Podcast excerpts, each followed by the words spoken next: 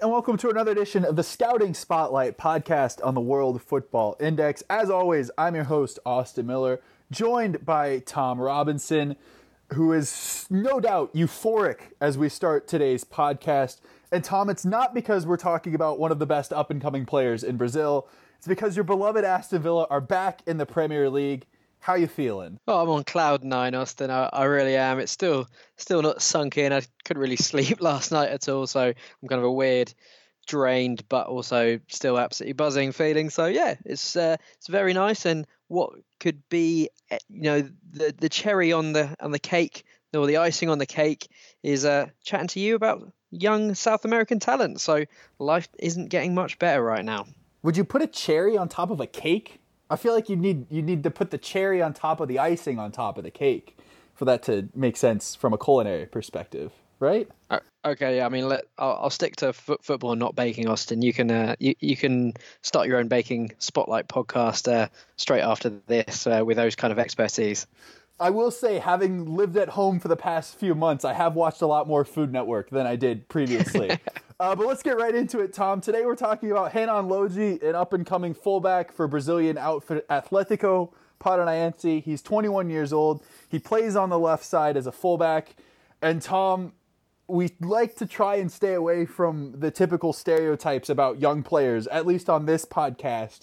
But it's fair to say that when you think of a Brazilian fullback and you think of the characteristics that they have, the abilities that they have, and what they do best on a football pitch, Renan Lodi is, is that type of player when you think of a Brazilian fullback. Yeah, exactly. You don't want to just trot out these lazy comparisons, but he does hit all those archetypal um, attributes that you expect. He's got great pace, great great stamina, um, gets up and down the flank all game and, and gives his side great width. Um, but I think there's a bit more to him than than purely just a cavalier fullback. I think his defensive work is very good. Um, he's also um, got a very good cross on him, which I don't think that necessarily all um, of the young Brazilian fullbacks that we've seen come through necessarily have. So I think I think there's a few elements to him that make him a little bit more than that typical fullback, but by certainly he's not too far off uh, what we've uh, come to expect. Um, yeah, when it comes to a, a, player in that position from Brazil. I think Tom, one of the things that sticks out most to me when when I watch this kid play for Atletico Paranaense, who have been quite good over the past couple of years. They've got a really interesting group of young talent in there right now. They had a good start in their Libertadores campaign. They're into the round of 16. Uh, they've got a good manager uh, in Thiago Nunes who's, who's doing quite well with them. But the thing that sticks out the most is his ability on the ball and his delivery. And I think that's something that, as we look towards the future with this player, and as we look towards what he could do for, for one of the bigger European sides, his ability to cross the ball and his ability to put the ball in dangerous areas for talented attacking players is what sets him apart and what is going to have all of the big clubs, and they already are, snapping at Atletico, trying to get this player on their books because of that ability, that delivery, which can be so, so crucial in the modern game. Yeah, I think that's what does make him that sort of next level. Let's get really excited about this guy kind of talent because, you know, as we've seen from all the top sides in Europe, um, not only, you know, have fullbacks been a, an integral part of, um, you know, providing overlaps and um, and overloads on, on on the flanks. But certainly, just looking at Liverpool, for example, the, the amount of assists that that Robertson and Alexander Arnold are able to get, um, you know, Renan Lodi is. Um, he's in that mold as well as um, not only, as I said, getting up and down and um, you know bursting into the box and, and getting to the byline, but he's got that ability to to whip balls in and and that is not only it's just such a cre- uh, creative position as well as um, something that was maybe a tactical innovation a, a little while back, but it, this is now sort of the the next level of these these sort of winger like fullbacks in terms of what they can provide with it with the ball at the feet, like you said. So, yeah, I think that's for me that's that's what he uh, he he really brings, and um, yeah, he's he, he makes good decisions as well. There's he doesn't try and overdo things. He, he, he can come in come inside if he wants. He has got quick feet and acceleration to go either way. Um, chips in with a couple of goals. So there, there, there's an overall well-rounded uh, element to his game that I, I, really like as well. a pair of goals in the Libertadores group stage this year, Tom, though both of those did come against not a great defensive team in Jorge Wilstermann. Sorry to our, our friend Eddie Zenteno. Do you think goal scoring is something that we could see a part of his game going forward, or just the, the odd goal here and there, and not necessarily something you would rely on as, as a squad? Yeah, it's it's not going to be uh, get part of his game that he's he's going to be hitting double figures or anything like that. But you know, it's it's just another string to his bow in, in terms of if, if he gets in those positions, you know, sort of cutting in from the flank, that, that he can also um, pop up there, and it just keeps fullbacks and, and wingers guessing really. So yeah, there's there's uh, a lot to like about him, and he's at you know perfect club that's going to give him the the platform to, to go and, and do interesting things. You know, as you said there, um, Atletico Paranaense uh, they've done well in the the Libertadores. They're in the knockout stages. They won the Sudamericana last year, so he's getting really good um, experience at club level. And along with the likes of Bruno Guimaraes, he's you know there's some really really exciting, dynamic uh, players coming out of that squad right now. Tom, we've been doing these podcasts for a couple years now, and I have to say, your Portuguese has not gotten any better since we started. yeah, Renan Logi. Is that is that any better? Uh, sure, yeah. yeah, we'll go with that. It just doesn't sound just very wish... natural. It doesn't really roll off your tongue like it should. No, no, no. I, I stick to the Spanish. It's it's almost you know too similar that uh, that yeah. Sometimes you just got to say, look, I'm, I'm never. I'm, I'm not going to be mastering these uh, R's at the start of the word. So let's not try and try and be something I'm not. I mean, I, I, I wish I had your ability. You know, your English accent, for example, is uh, next level. Not going to break that out on this podcast. There's not a role Damn for it. that. um, Tom, I think one of the things that, that stands out with, with Lodi to me that I've really appreciated is his composure as well. You mentioned his decision making ability earlier on the show. Uh, he always seems to be to be making the right pass. But I think when you watch him play and when you sit and you, you watch him over the course of a match, there's a lot of moments where he just takes a really composed touch. Uh, he'll get the ball, maybe maybe it's in defense, you know, and there's there's an attacking player kind of bearing down and a lot of fullbacks, particularly young ones, under pressure, their first instinct is just to get the ball out. And that's not a bad instinct because you can't make a mistake if you just hack the ball clear. But he has the presence of mind or the poise to take an extra touch, to play himself into space, and then allow to, to maybe build an attack from there or pick a better clearance that actually maybe gives a teammate a, a chance to do something with that. And he's composed on the ball in the midfield. He'll get the ball and he'll make that surging run forward but then he'll stop and he'll cut back and he'll find that space. And I think that's something that can so often make a difference for a fullback is okay, he can defend. Okay, he's good when he's just bombing forward. But what is he like when he's in a tight space? Because it's not all the time that you're going to have that big space to run into down the left side. In his career, he's probably going to come up against a lot of teams that refuse to give him that sort of space. So, what can he do when he's in those tighter spaces? Can he make those kind of quick passing moves? Can he take that extra touch to pick out a better pass and create more of an attack? And I think that that's something that he absolutely has in his game. And that's one reason why I think all of the big clubs that we've seen are so interested in him because they have seen that sort of composure that he has on the ball. Yeah, spot on. And and as as you said, with that decision making, also from a defensive point of view, he do, he doesn't dive into challenges. He you know he's he's got a fairly good dis, uh, disciplinary record, and I, I, think that's that's the thing for me that's maybe ju- uh, jumps out as why he's just that little bit different. You know, as we said, ticks all the boxes from what you'd usually expect, but just has those that little bit maybe more intelligence, composure, confidence to, to do these kind of things. A bit like we saw with Eder Militao as well, in terms of someone who has all the raw attributes, but has shown in his in his brief time that he's he belongs there at the top level. And and how do you see him in terms of a potential interna- uh, senior international? And and what do you think is is that what makes him stand out from maybe some of the other the other young left back talents that we've seen come out of Brazil in recent years? Yeah, very quickly, first on the disciplinary record that you mentioned, Tom. Six Libertadores group stage matches. He played 90 minutes in all six matches and didn't pick up a single caution, which if you've watched any Libertadores football for an amount of time, for a fullback to play six group stage matches, including two of them against a pretty talented Boca Juniors side, and to come away without being booked is a pretty impressive feat for any fullback, particularly how much he was able to kind of get involved with the play there. So tip of the cap to him for that. Um, when it comes to his international future with Brazil, you and I were talking about this pre-pod the Brazilian fullbacks are in a pretty interesting spot right now when you look at both the right and the left. In that, uh, on the left side, Marcelo won't be playing at this Copa America, which means Filipe Luis is going to be the starter. He's 33.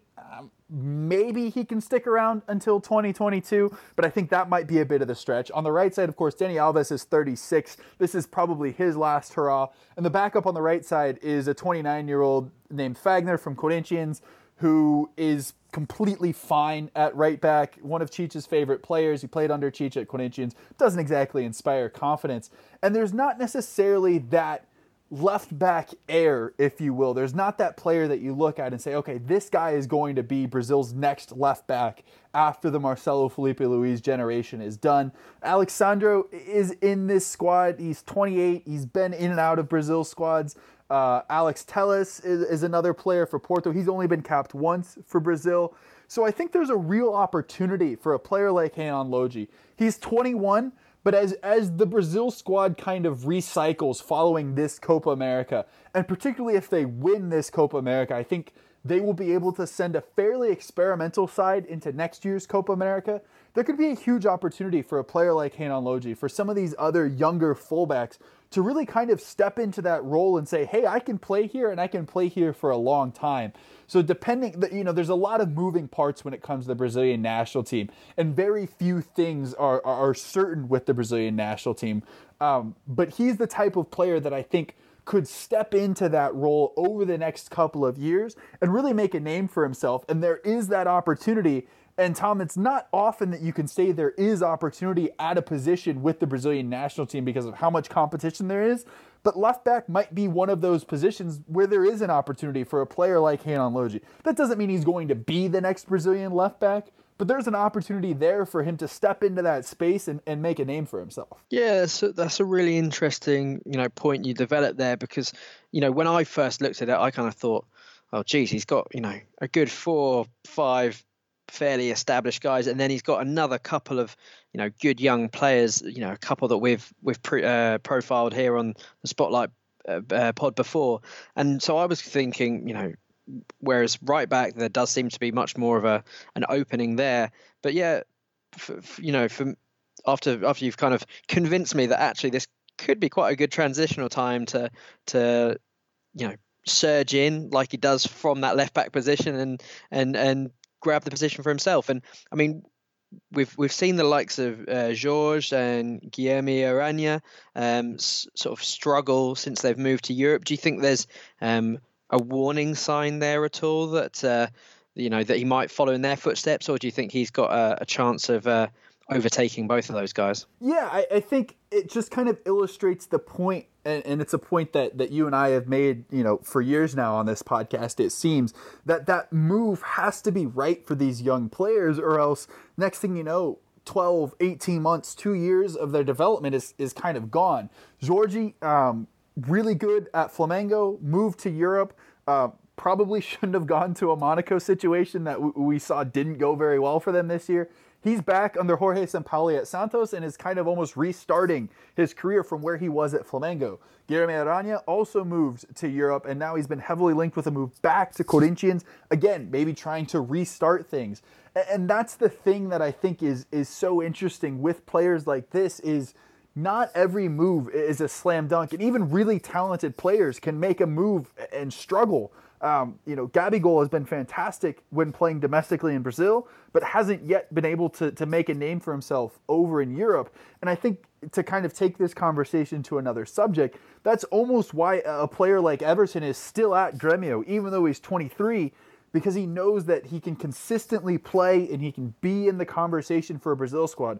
A move is going to have to happen at some point, but it can be so difficult to make the right move. Uh, players like David Neres at Ajax, Richarlison at, at Watford, and then Everton. Okay, they made the move and it worked. But there's a lot of examples of player who who make the move and then it doesn't necessarily work. And that I think is is the question with Renan Lodi is what is that move going to be? Because Tommy's really going to have the the pick of, of where he wants to go. Um, Manchester City have been reportedly keeping tabs on him all of the kind of traditional Brazilian stopover points, you know, anything in Portugal. Shakhtar Donetsk are, are apparently interested. Atletico Madrid uh, have actually put in a bid for him that was rejected by Atletico Paranaense. Big difference there between the Atletico and the Atletico, Tom, uh, in case you were wondering there. yep. Um, but so that's the interesting thing is he's going to have a lot of choices to choose from, but which one does he actually then end up taking, and, and where does that kind of put his career? Yeah, there's I mean there's so many moving parts when it comes to a transfer, and you know even if it doesn't work out somewhere, it doesn't mean that someone's not a, not a good player. So, like you said, obviously we've seen these guys who've who've gone not maybe kicked on because the the situation isn't right or for whatever reason it's not worked out. Um, but I think we can we can agree that um, Renan Lodi is is a really good player, and, and there's a reason why all these top top clubs are looking for him. I mean, Atletico Madrid have had that 18 million offer turned down, um, and it, you could see why they'd be looking looking for for a replacement there because it looks like there's going to be a big rebuild um, there um, this summer. You know, Filipe Luis is, is going to probably be off. They're going to have a lot of money from the sales of Griezmann, um, and there's probably going to be a, a, you know a fair few other players going through the door. Godin, another one who's leaving. Um, so they're in need of a, a new fullback. They've got money. Um, so those reasons alone, you would kind of think that he would fit the bill, and he's got all those qualities that you could see Simeone liking. But realistically, sort of any top European club in need of a left back. You know, you mentioned City there. I think that's a position that they've kind of not struggled to fill, but because but Mendy's been injury prone and and there's you know questions about his uh, sort of how how seriously maybe he takes it. Um, so you know there's there's a, there's a gap there. You know I've seen Juve are also keen. So there, there's plenty of places he could go and do well and it's it's a tough tough decision to say whether that's going to be a, a, good one or not because going into such a big established side with with high expectations straight away is is going to be a different kettle of fish to uh, going into maybe a smaller side where you can be a guaranteed starter. The uh, you know the limelight's not going to be quite as high, and you can kind of go about your business. But I think realistically, he's going to be priced priced those kind of mid tier clubs out of it, and he's going to have to go to one of these big, um, big super clubs, and it's kind of sink or swim, basically. Yeah, but one of the things that's interesting is I think his style of play is almost suited for a bigger club than a smaller club. In that the way that he plays and the ability that he has, it doesn't necessarily mean that he would be successful at a bigger club, but the skill set and the attributes that he has, I think, kind of almost picks him out more for a bigger club than necessarily kind of that traditional mid-tier La Liga, mid-tier Italian that move that we sometimes you know advocate for as a as a potential stopover. And so perhaps that would almost have me leaning more towards maybe one of the bigger Portuguese sides or one of the bigger Dutch sides, um, where we've seen, you know, we saw David Neres go to Ajax and have so much success there. So could perhaps that maybe be the best move for him to where the domestic games that he's playing, he's playing in a big side uh, that is seeing a lot of the ball and that kind of puts out to his skill set, but is also then getting that experience uh, internationally, you know, in the Champions League against kind of the bigger European sides. I think that might be if I were his agent, if I were advising, well, if I were his agent, I'd just take the biggest offer and then pocket the change for myself. But if I were advising him and had no financial stake in it, that might be kind of where I might kind of push him towards one of those moves. Well, yeah, I mean, I, I think they would be great places for him to develop, but I just don't think that they're going to be spending probably, you're probably going to need at least 20 to 25 million to prize him away. I genuinely think that that's going to be the kind of figure that he goes for. I, I'm pretty sure he's got a release clause of around 40. I don't think you'll need to pay that much. But the fact that 18 million has already been turned down, I as much as you know the likes of some of these big clubs from you know maybe what you'd call second tier nations, uh, uh, you know they've got money, but I don't think they've necessarily got that much to, to, to go to go for him there. So maybe that's why you could see someone like Shakhtar with their you know Brazilian links, and clearly they've they've got money and they don't mind spending a fair bit when they know that they can probably um, sell them for for double two years down the line. Why somewhere like that might work, but um, yeah, I, I, I think you're right in terms of if if you're wanting what's best for the player, then you know a Porto or an Ajax or, or what have you would be would be excellent. But I I have a feeling that he's almost going to be catapulted above that um, that level of club in terms of just the financial clout that they do or don't have. So it's going to be a really interesting summer for him, and there's going to be plenty of clubs battling for him. Um, and you know, if he wants to come across to Birmingham, then you know he, he, he can definitely fight it out with Neil Taylor for a spot at, um, at Villa Park if he wants. Is, is, there that type of money floating around Villa now, Tom? That you've gone up, uh, just going to drop thirty million on a uh, an, an unproven top level Brazilian left back? I, am in. That I mean, that is my dream. That is that is everything I want from my club. But uh, yeah, probably not. I have a uh, a lightly used Erik Pieters that uh, I, I, can offer you from, from Stoke City if you're interested. It'd probably be a bit cheaper. Yeah, I'm going to pass on that. You know, we've we've got Glenn Whelan. I think that's about as much Stoke as uh, we need in our squad. That's fair. That's fair. Well, that'll do it for this edition of the Scouting Spotlight podcast. As always, thanks for listening. Be sure to follow the World Football Index on social media for all the latest from us. All that's left for me to say is goodbye.